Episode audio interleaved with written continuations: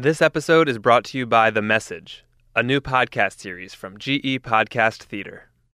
Hi, Nicky Tomalin here, and I'm the host of The Message. I'll be following a team of elite cryptographers as they decode a highly classified radio transmission. To sum it up, extraterrestrials. The Message on iTunes. In this episode, we may have used a few words that you don't quite want in your children's vocabulary yet. You've been warned. Instead of asking somebody what's your passion or what's your job or what do you do, instead ask them what are you doing when you're in your flow? What are you doing when you're not checking your phone and you're so present and your mind isn't wandering? What are you doing? For me, it's making music, it's running, and it's also talking about feminism and, and also the music business. Like, those are sort of my main places where I'm in the flow.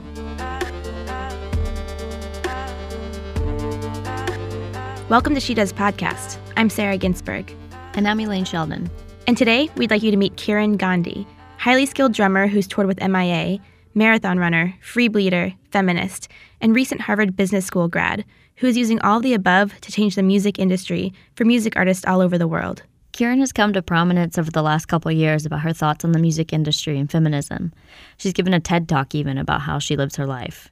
But as a drummer, she's performed at Bonnaroo, South by Southwest, Pitchfork Music Festival, among many other international festivals. She recently played at Daybreaker in New York City. Here's a taste. Since Kiran's a musician, it only made sense to have her soundtrack her own episode. All right, let's get started. Kiran is from New York City, and that's where she grew up, except for the three years her family lived in Bombay. Her parents are from India. Both of them actually graduated from Harvard Business School, and both are humanitarians. Kiran's mother, Meera, is the founder and CEO of the Giving Back Foundation, which works to alleviate poverty through education, especially for women, all around the world. Kiran's father, Vikram, works in investment banking and founded Asha Impact, which is a platform based in social entrepreneurship and impact investing in emerging economies, like India's. In many ways, Kiran has taken after her parents. They're outspoken, active, and steadfast in their values. But the spark was lit further back in time, a bit deeper in the family's lineage. My mom's actually half Irish. My grandparents are, my grandmother's completely Irish, my grandfather's Indian. To be honest, I was always just so into that fact. The story is that my grandmother was Catholic and kept dating this guy from India who would sail over uh, in the Navy. The two lovers continued to spend time together until they were found out and told, You need to get married, or like, this is not okay. Kiran's grandmother was up for moving to India and building a life there with the person she loved, but only if she could take one thing with her. The only thing that matters to me really is my Catholicism. Like, I can't lose my Catholicism. So they kind of made an agreement like, okay, you move to India and then you can keep your religion. And it just seemed so radical at the time for her to marry, you know, in the 40s, someone who's Indian. I think that that's how I would describe my family as like very wholesome and yet this kind of vein of radicalism. The Gandhis made sure philanthropy and involvement in the community became values for Kiran and her two younger siblings. We always had to volunteer, you know, in our school. We always had to make sure that we were thinking about the larger picture, like the impact of our actions on the world. And my parents were very, very committed to that. My dad was always obsessed with like being the leader, or being the captain of the team. So he'd always encourage my brother and sister and I to like really challenge ourselves to run for leadership positions in school. Even as a little kid, Kiran was encouraged to be bold. She remembers one specific Halloween. She was about five years old, and she and her two best friends, both boys, decided to be Power Rangers. And they were both the blue and red Power Ranger as their costume. And I showed up as the Red Ranger because the Red Ranger's the leader. Like, he's the main dude. We're ready to morph into action. Six, working together to fight evil. You know, he's the one operating all the cool machinery. So that's the guy who I aligned with emotionally. They're like, why are you not the Pink Ranger? Why aren't you the Yellow Ranger? Like, fall back, basically. And that was very profound in my mind. I remember like feeling really angry. I was like, what? Like, I get to be the Red Ranger? And that came from my dad pushing us to be leaders and not really think about gender.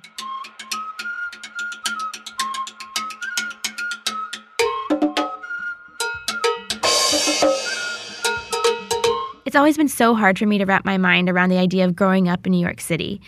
I know there are some experiences shared with kids that grew up in the suburbs, like house parties. We would know exactly like how to move the furniture and then move it right back after the party and make it look like nothing happened. But when it comes to music, it's completely different. In New York, I could literally be 15 and playing in these cool clubs downtown um, that would just put big X's on my hand. And as long as I didn't try to drink, they were happy to have me play drums. So then what happens is you become A, more confident, and B, more comfortable with yourself being taken seriously as a drummer or a performer in a real venue with like paying legit other humans. Take me up. Ooh, take me up. But New York isn't where Kiran first held drumsticks. It was at summer camp in Maine. All roads lead to Maine. Kiran wasn't so keen on the water activities at this camp in Maine. So one day, she ducked out and snuck off to the theater house, where she found an old drum set. As most curious 11 year olds would do, she began hitting it, just playing around. There was a maintenance man in the room as well, and he came up sort of behind me, and I thought he was gonna um, kick me off the drums and report me. But instead, he was a drummer, and he started teaching me. So then every afternoon, I'd be like, "Yo, can I see you tomorrow?" And he's like, "Yeah, totally. Let's go." Kiran was hooked on percussion from high school to college, and she hasn't stopped. Anytime that you listen to music, you know how like if it's a good song, you kind of move with it. You kind of like bop your head. You're like on the subway, so you're a little embarrassed to get that into it, but you're sort of you can't help but get into it.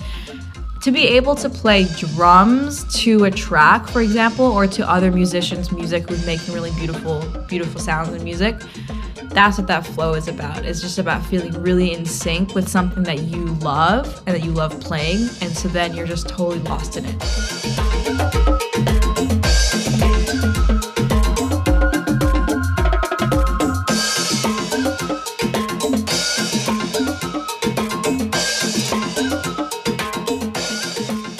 Along with the drums, Kiran recognized her love of numbers and calculations, politics, and gender equality. So she started to think about building these things into her career, her future. She attended Georgetown University in D.C., where she double majored in math and political science and minored in women's studies. While interning at the mayor's office during her sophomore year at Georgetown, Kiran stumbled upon Thievery Corporation, a band that is known for their activism and progressive stance on various political issues. She was witnessing all the things she cared about most come together in one place, and it was inspiring. She got more into the music scene in DC and started working for Rhythm and Culture, a small record label. After graduating from Georgetown, Kiran landed an internship at big time label Interscope Records in Los Angeles. But Kiran's always thinking ahead, and she was determined to get more out of this than your typical internship, even if she didn't quite know what that was yet. Here's how I think about every like part of life. I always think if I want to be part of this, I have to think of what I can contribute. That's the only way that I can participate. Otherwise, you're latching on to somebody else's success. Instead of me saying, like, I want to work for you, the question is really, I should be saying, what can I contribute to you? I went through my brain and I was like, okay, I can contribute my drumming. I can contribute the fact that I'm a college student. That's not that unique. I can contribute the fact that I'm a math major. And I was like, wait a second, like I bet they don't have that many math majors because a lot of math majors would rather go to much higher paying jobs either at NASA or at an investment bank or at a hedge fund.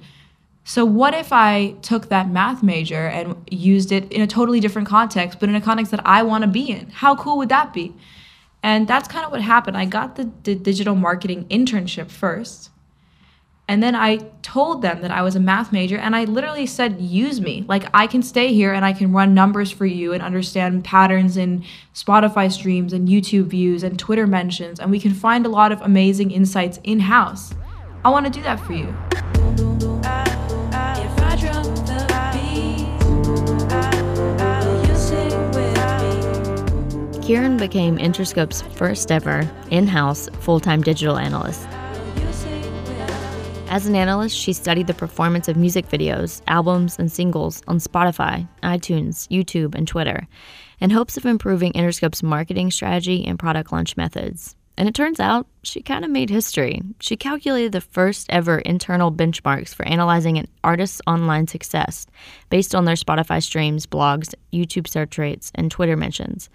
She also discovered correlations between Spotify's streaming rates and YouTube video search rates.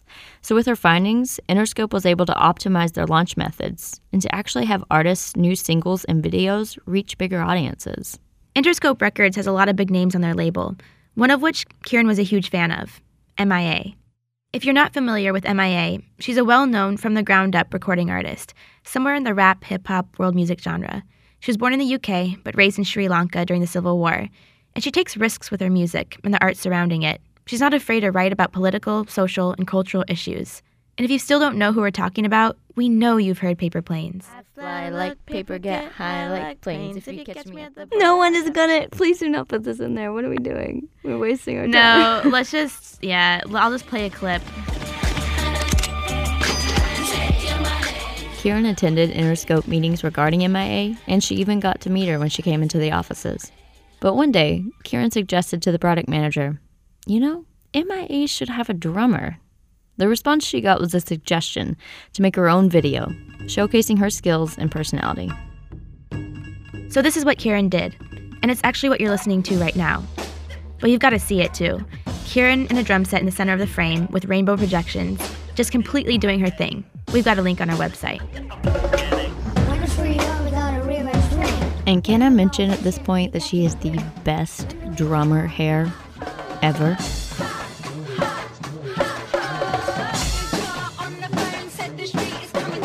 An email landed in Kiran's inbox the same night she sent the video. It was from MIA herself, saying she loved it. There weren't any tour plans at the moment, but she'd hit Kiran up when there were. Kiran was over the moon. And then months went by, and Kiran found out she had been accepted into Harvard Business School. No biggie. She would start in August of 2013. But in June, another email appeared in her inbox. And this is how Kiran became the drummer for MIA. It started with just a few shows in the US, Canada, and Japan, all during the summer before school began. And then it turned into traveling and playing all over the world on the weekends. Reading cases and studying on the plane back to Boston, just in time for a Monday class. At times, it got more complicated, and Kiran was bouncing back and forth between Boston and New York in the middle of the week, doing everything she could to make class, take midterms, be at rehearsals, and perform at shows. It's dizzying, and honestly, stressful to think about Kiran's life at this time. But she thrived on it, and she kept it all together. And what came out of this pivotal time in her life was an approach to living, to making decisions that are smart, beneficial, and fulfilling. Kiran calls it atomic, Atomic living. So what happens is that in each of these amazing micro interactions, I was thinking if you make decisions based on what feels good to you, Kiran thought a lot about this, if you couldn't tell, and developed it into a methodology that she shares with audiences eager to learn. you run into a friend, you know, and the friend's like, "Oh, Kiran, I haven't seen you in so long." Here she is talking at TEDx Brooklyn in 2013. Laundry day, man. I haven't done laundry in a long time, and I gotta, you know, send these emails. I'm like, today's the day I clean my house, but I really want to go with this friend. Atomic Living says you have to go. As long as you sort of have a sense of what matters to you, these decisions actually come quite naturally. And even at Harvard, they keep trying to get me to do this like five year plan. What's your 10 year plan? I'm like, I don't know about all that. All I know is that in this moment, this thing over here feels so good, I have to say yes. And I'll figure it out as I go. Atomic living is the ability to use spontaneity as a productive way to move forward in your life. And so, what I do is I try to think of my current passions at the time. And right now, it's really three focuses feminism, drumming, aka creating music, and then the music business. Literally, any kind of spontaneity um, that happens throughout the day. If it has the potential to nurture any of those three things or enable me to grow in any of those three fields, I always say yes. And atomic living works both ways, where there'll be days where nothing happens, and that's okay. Good rest. Do your laundry, it's okay. If the decision or the opportunity is too far from any of those three things, I just say no. And that's tough. That's obviously tough because I want to do all, all sorts of random, amazing things. But sometimes you gotta just stay focused. And this is my way of focusing, given that I have different interests. I have a question about that because I do a lot of different things as well. I do film and interactive media and all these different things and sometimes it's hard for people to figure out what I do. Like they don't know what to hire me to do when you're doing like consulting or freelancing. Sometimes it's kind of confusing that you do so many different things. So I'm just wondering how you deal with that and how you sort of manage the fact that you're multidisciplinary, which I think is a positive thing, but often not very hireable. I love this and I admire this about you. Like you're my sister in that way, you know? It's like we're completely connected. All I can say is consistency. you know, consistency. If if you are scattered and that you're like always doing something completely unpredictable and completely like out of left field, that's not really atomic living. That's its own thing. That's like a really spontaneous, exciting, youthful time of life. But in terms of like career and building and working and doing stuff that you want to make the world better, if you're consistent in the couple of things that you've decided are your passions, even if they seem completely different from each other, I do think people start picking up on it. Because I've been doing feministy stuff since I was at Chapin, my, my high school. And I've been drumming since I was 11. And I've been strategizing about the music industry since I lived in DC the past eight years of my life. So that's how I think people can start to understand you.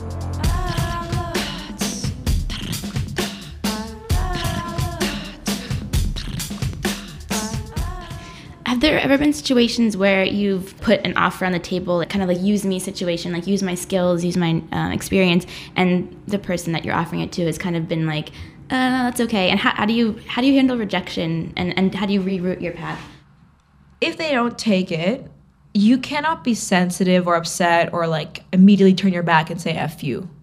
You have to say, okay, maybe now's not the time, but let's talk in a couple months. And there's been so many situations where just having that little bit of patience and just keeping the conversation open. Okay, now's not the time, no problem. There's probably other things that I don't even know about that's going on with you. It's less about me, it's probably about the larger piece.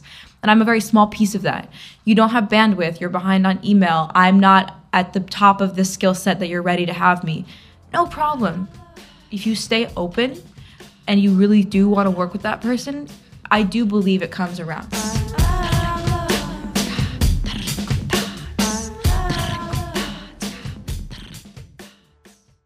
This episode is brought to you by The Message, a new podcast series from GE Podcast Theater.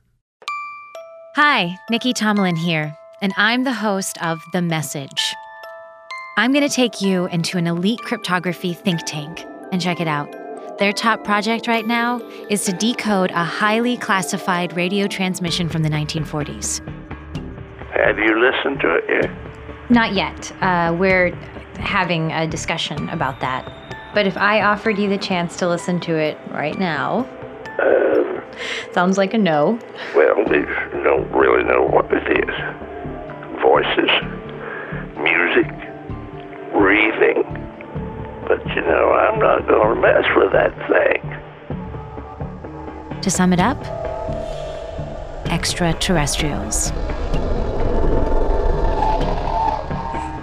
Subscribe to the message on iTunes.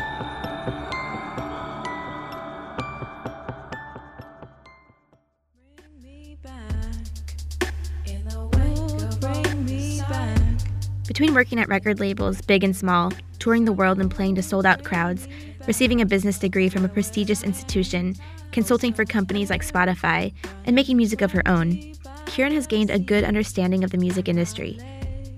She knows where it used to be, where it is now, and where she wants to see it go. But nostalgic thoughts make a young babe crazy. Imagine this back in the day, if you were making even three, four good songs, a label would say, Here's a budget of 50,000, keep making. So it does have a pureness in that basically you have an investor saying, You're doing good work, keep going. The, the fans love you, keep making your stuff. But that does not exist anymore.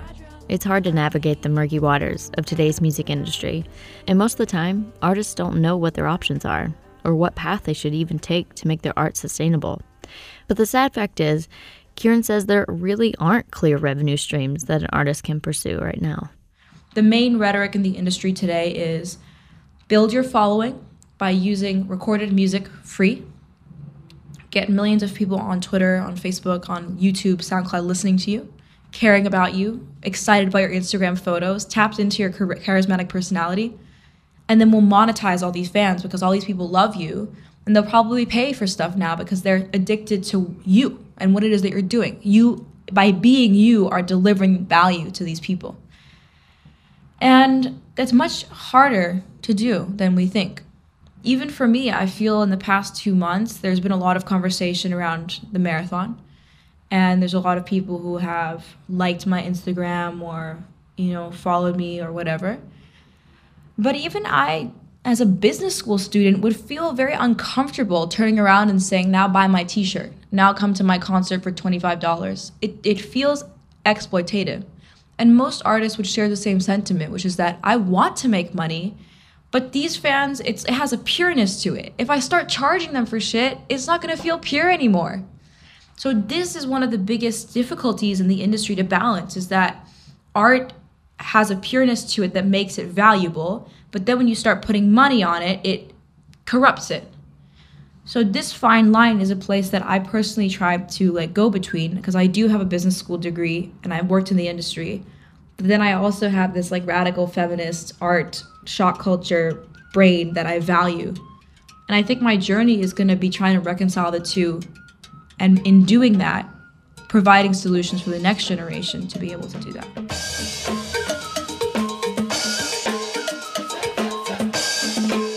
So, how does this all work in terms of gatekeeping? Because we all know the music and film and media industry has massive gatekeepers, which often have very negative things associated with that idea of gatekeeping. But I'm curious if you can break down the role of gatekeepers in the music industry. Gatekeepers are actually wonderful if they provide value to the ecosystem that they're operating in. So, if they are able to provide artists with the technological platform to communicate with fans, or to upload their art, or to create something beautiful, or to tell a story, or to allow them to have really beautiful, meaningful impacts that they could not have without that gatekeeper, uh, without that financial support, if we're talking about a label. In the first case, I was actually talking about YouTube in my mind. If you know that the gatekeeper is delivering honest value and that they're not exploiting you knowing the fact that they've now delivered you that value, then the value of a gatekeeper is is epic and it's amazing. But cracks in the industry still exist, even with the good gatekeepers. And Kiran has witnessed the bumpy road of the industry for musicians and for women. She who goes first sets the rules. If you know that there's a solution that needs to be built, somebody else is going to build it. And when they build it, they're going to, by nature of being human, build it in a way that first benefits either themselves personally or like their own platform before it benefits anybody else. And that can be dangerous if you're not the one doing it. And I do believe that women don't build enough of the solutions that the world needs. And I do believe that women would do a fucking awesome job at it. And so they need that encouragement, they need that push.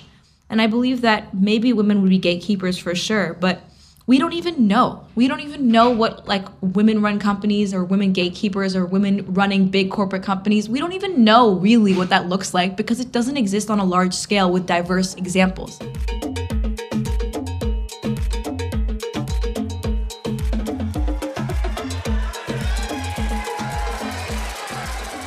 It was four hours and 49 minutes. That's how long it took Kiran to run 26.2 miles. Running a marathon is so difficult. Like, it's really hard. And I have never run a marathon before, and I never even one year before that could even run three miles. In April of 2015, just before graduating from Harvard, Kiran completed the London Marathon. She ran to raise money and awareness for breast cancer care. Boston, in my mind, really only has two things going on for it. Like, has a lot of things, but in terms of what I resonated with, people get smart here and they get fit. Like, they're always running. So I was just trying to get smart and get fit. She trained hard, running every day along the Charles River after class. And she'd only skip out when she got her period, because running with a tampon in just wasn't for her. And so when you get on the marathon course, you make the same decision. You're like, ugh, I didn't practice with that stuff. I don't want to run with a foreign object in my body. Chafing is real. So there's no private places on the marathon course to change it out. I'm not going to run with an extra tampon like on my body, like to then change it later. Like all this stuff is just, I didn't want to do any of it. It wasn't right for me. So she ran without a tampon, and it showed. And I knew it would be radical because I've never seen anyone free bleed, but I went for it. And I never could have expected the reaction that it got, but it's obviously a problem that it was so big. And as you would expect, Kiran got some rotten looks and pretty gnarly emails, even though she had just accomplished something incredibly admirable, something that most of us will have never even come close to. Well, one of the kind of funny ones was Dre's album came out called Straight Outta Compton. And so a lot of people put my face underneath straight Outta tampons. So that was one. it's kind of hilarious. A lot of people emailed me and being like, You're a fucking nasty bitch, like you're a pig, like go back and eat curry. Like I was like, What are you talking about? Uh, Did it get to you? On the first two days, it did because I have never, like, to have extreme concentrated amounts of attention in one person is actually very humanly like difficult to understand because I was getting so much from Facebook, Twitter, um, emails, etc. But then, but then, I just thought about everyone who I've ever admired. Gandhi, MLK, Catharine MacKinnon, who's the anti-porn activist of the 70s and 80s and was my law professor in Harvard Business School that last semester. She literally lives in an undisclosed location because her life is constantly being threatened. So when you're doing real shit, you only are doing real shit if you really piss a lot of people off. My own boss at Interscope, she used to say, May the bridges I burn light the way. I was like, Amen, sister, amen.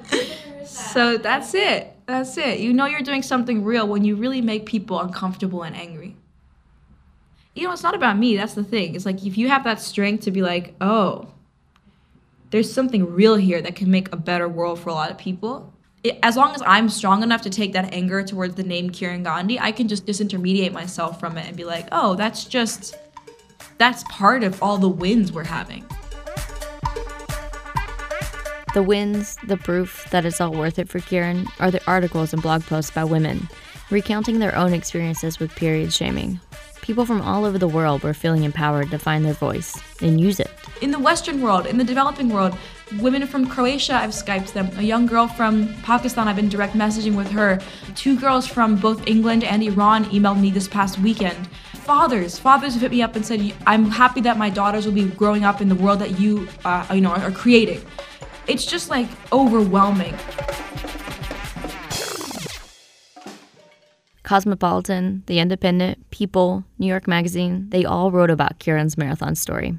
She even got some love from Abbi Jacobson and Ilana Glazer of Broad City, a web series picked up by Comedy Central that uses humor to talk about taboo topics. Take that, haters. Yes, queen. Yes, queen. Yes, queen. The marathon to me represented legitimacy and like self worth. We as women, I should just speak about myself. I, as a woman, internalize a lot of insecurities that are constantly thrown at us from society. So even getting into Harvard Business School, I was like, oh, well, I got in because I'm diverse, or I got in because of this. We have that imposter syndrome where we feel like we're not, we just got a golden ticket because Harvard has a quota to fill. You know, you feel that even if you don't want to, even if you're like, no, I'm, my GMAT was awesome. I'm awesome. I was a math major. You make up reasons and you feel, oh, maybe I'm not legit. And in my drumming, there's hundreds of thousands of drummers who are so much better than I am. And then I'm like, oh God, well, I only got the MIA gig because I look a certain way. Or, you know, I just was having these insecurities. But the thing that I was so obsessed with the marathon, with running, is that you can't lie. A run is a run. An eight minute mile is an eight minute mile. If you run 26 miles, you've run 26 miles. Like there's no, it's no one else judging you. It's no one else like looking at your application. It's not having a connection to someone that got it. It has nothing to do with your past or your future. It's just you've done it in the same way another marathoner has done it. There's no, it's just a level playing field. Kiran is a leader in this movement, along with other women like Gloria Steinem, who she's been meeting with. They're fighting for a shift because what she'd really like to see is more women moving forward. Kiran is confident in her experience and she's well versed. She feels equipped to handle, through communication, what comes her way. And as we've all seen and heard, she's handled it all so well. She credits her education for this. Business school teaches you to look at like a whole wide array of like really complex, disparate information. The business background of the um, industry, the, the state of the industry, the finances, data points, all sorts of different things. And you need to take that information, synthesize it, and then spit out like what your recommendations are, or like how you would move forward, or what you think about this, or what you think the most important thing in this whole story is. And to do that for feminism, for explaining why radical shock art and shock culture is needed to move society forward, to ground it for people, to explain something that seems nebulous and unimportant and explain the importance of it. I got that from business school, for sure. Most of my time when I was writing as a feminist in college is that A, you're just like writing by women for women. You know, you're just like jacking each other off in the women's studies department, like really happy that we're in this amazing feminist community. The other problem is that it's longer winded. At least my pages were always so long. It took me so long to explain why something was important. And business school helped me to sharpen it up. And when I would speak to BBC, for example, or the New York Times, like I needed to give the clear sound bites as to why period shaming matters. And this is like you know me being a little bit more personal. I think a lot of times women at least for me i feel insecure about different things. If i tell a group of men like my feminist beliefs you know i may not think they'll re- resonate or get it and i feel insecure about that. I want them to get it weirdly unfortunately we live in a society where it depends who's saying it it could be identically the same sentence but if obama says it versus a poor child versus Putin versus an artist versus whoever. It just is different. And that's a problem. So for me, the way I thought about it was like, if I have worked really hard in these other fields of my life, I better say whatever the fuck I want. All the stuff that I've been afraid to say, I need to say it for other people whose words are not listened to. You know, because unfortunately, society will listen to a Harvard grad because, oh, well, you must be smart. So I'm very cognizant of that. And that's how I see my Harvard degree as a platform to be able to go for it safely because I know no one's going to say anything. So I have that power to say what all people around the world constantly want to say. I know that feeling because when FKA Twigs or whoever I love or MIA or whoever has a platform and says what I'm thinking about with my friends all the time, I'm literally like, oh, we live in such a wonderful world. Like, thank God the major airwaves are saying what I have in my heart.